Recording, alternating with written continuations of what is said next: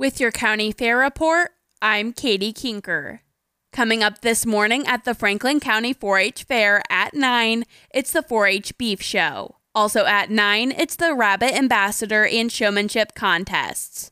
Tonight at 5, it's the 4 H Rabbit Show with the mini 4 H Rabbit Show to follow. There is a talent show also at 5.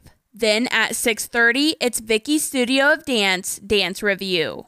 Today there is a Cattlemen's Association ribeye dinner from 11 to 3 and then again from 4:30 to 7:30.